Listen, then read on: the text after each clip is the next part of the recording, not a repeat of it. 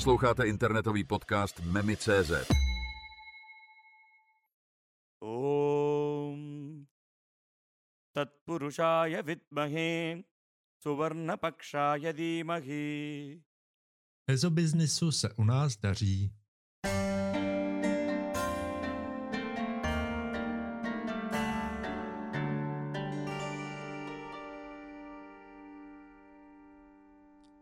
V současné době probíhá v kinech ve vybraných městech promítání silně ezoterického dokumentárního filmu Jedno pole, při jehož příležitosti jsou zváni lidé, kteří se ezoterikou živí, ale také osobnosti, které se vyjadřují ke všemu možnému, jako například Anna Hogenová, u které se trochu pozastavíme.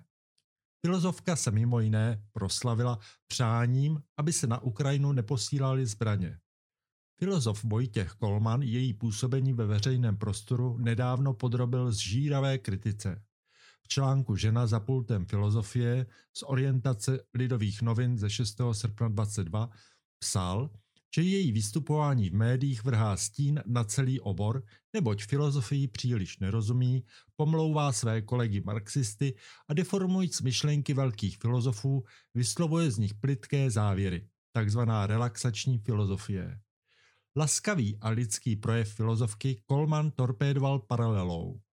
Anna Hogenová je laskavá v tom samém smyslu, v jakém je Miloš Zeman vtipný, totiž vždy na cizí účet. K tomu mne napadá, že je udivující, že hlavní ezoterický proud se staví v konfliktu mezi Ruskem a Ukrajinou spíše na stranu útočníka než oběti. Budeme k tomu zřejmě muset vytvořit samostatný podcast. buďte zdarovi. Vraťme se ale k jednomu poli. Besed k filmu se účastní také doktor Vojáček, zastánce tzv. funkční medicíny. Jedná se o alternativní medicínu, která zahrnuje různé neověřené a vyvrácené léčebné postupy, ale zase ji neplatí pojišťovna, což je fér. Om, tatpurušáje Suvarnapakšáje dýmahy. Programu akce je dále možné narazit na herečku Gabrielu Filipy, které se říká Jaroslav Dušek v sukních a v současné době ji živí převážně duchovno a ezoterika. Nechybí také Jana Rak, který je stejně jako doktor Vojáček držitelem bludného balvanu od klubu Sisyfos, v jeho případě za přínos v oblastech kvantového egocentrismu, alternativní anatomie, alternativní genetiky a alternativní fyziky. Osobností z ezoterického vesmíru je prostě nepřeberně, tak jmenujme ještě alespoň Zdenu Polorajchovou, která kromě satsangu s koňmi nabízí na svých stránkách i léčbu biorezonancí, což je podle odborníků pavědecký podvod.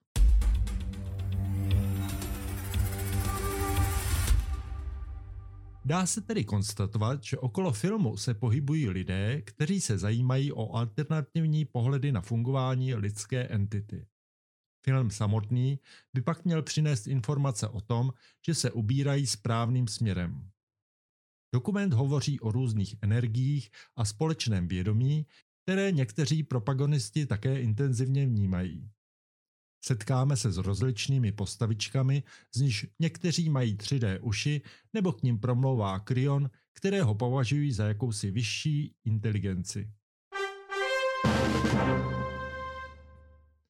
30. září 2015 se stovky lidí z celého světa vydali na cestu napříč Izraelem. Více než 300 lidí z 35 zemí se vydalo na pouť Izraelem, aby svým společným vědomým přáním ukončilo násilí v této části kontinentu. Do našich kin však bohužel dokument přichází v čase, kdy v tomto regionu naopak násilí eskaluje.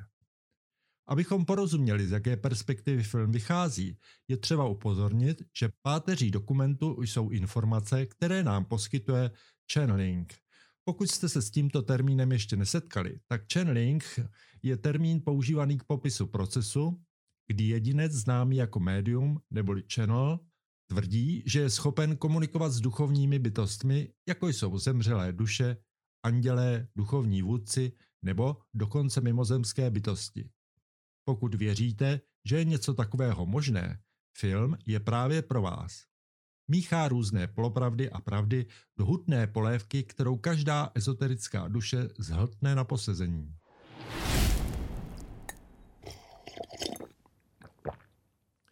Všichni jsme na tento svět přišli jako nepopsaný list a netušili jsme, která bije.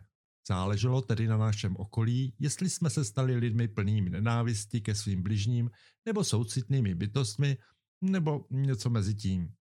Vstupuje do toho také naše genetická výbava, kterou jsme obdrželi od našich předků. Snažíme se proto vytvořit funkční představu o tom, jak svět funguje a jaké místo v něm zaujímáme my. Důležité je, aby nám naše teorie dávala smysl a pomáhala nám přežít každodenní výzvy, kterých se nám dostává. Proto může být pro někoho dvě hodiny filmu nepopsatelná nuda, nebo jej naopak může dojmout až k slzám. Nelze si asi vybrat, jak zapůsobí právě na vás. Nicméně to, že je tento dokument od málo známé izraelské herečky Cipiras promítán v rámci konferencí o duchovní problematice, je bezesporu vynikající nápad. Lístek na akci totiž u nás stojí mezi 700 až 900 korunami a o nedostatek zájmu si rozhodně stěžovat nemůže.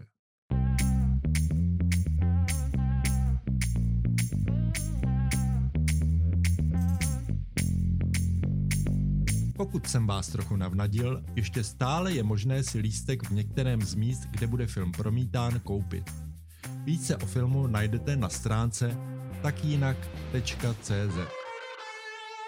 Na konferenci si navíc můžete nechat změřit biopole GDV kamerou, prohlédnout si výstavu duchovních obrazů nebo si dopřát vegetariánskou stravu.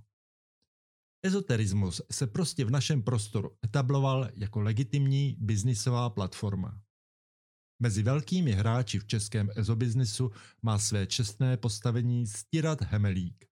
Ten již od roku 2004 pořádá na pražském výstavišti festival Evolution, který si na nezájem rozhodně stěžovat nemůže. Jeho festival si za roky existence získal pevné postavení ve světě ezoteriky a navštíví jej každoročně desetitisíce zájemců. Hemelíkovi se také povedlo v roce 2018 dostat do Prahy ezoterickou hvězdu Depaka Čopru, který rozhodně není z levného kraje. Za své vystoupení totiž inkasuje zhruba 60 tisíc dolarů, což je více než milion a čtvrt korun za pětihodinové setkání. Ukazuje se tedy, že průmysl ezoteriky je živoucí biznisové odvětví, které může generovat slušný zisk.